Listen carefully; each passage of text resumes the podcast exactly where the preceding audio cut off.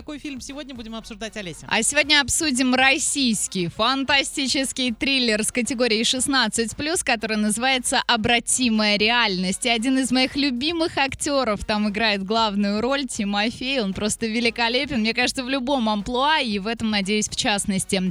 Итак, отзывы с кинопоиска, которые а, от Альбины. Забегая вперед, хочу сказать, что данный фильм не нужно сравнивать с какими-либо проектами в этой области. Здесь концепция строится на том, что виртуальная реальность заменяет реальную, но немного в другом ключе.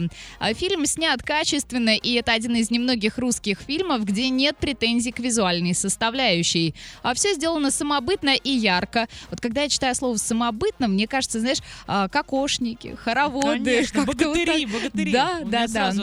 А смотря этот фильм в кинотеатре, одновременно восхищаешься и пугаешься тому, что все это вполне может произойти в нашем мире и обществе. Прогресс не остановить, но во всем должна быть золотая середина. А следующий отзыв слишком упрощенная, схематичная драматургия, а такие же диалоги и игра актеров, как и в рекламном ролике. Слабое и банальное развитие персонажей. Все это не позволяет поставить картину достаточно близко а, к зарубежным образцам жанра. И еще одно.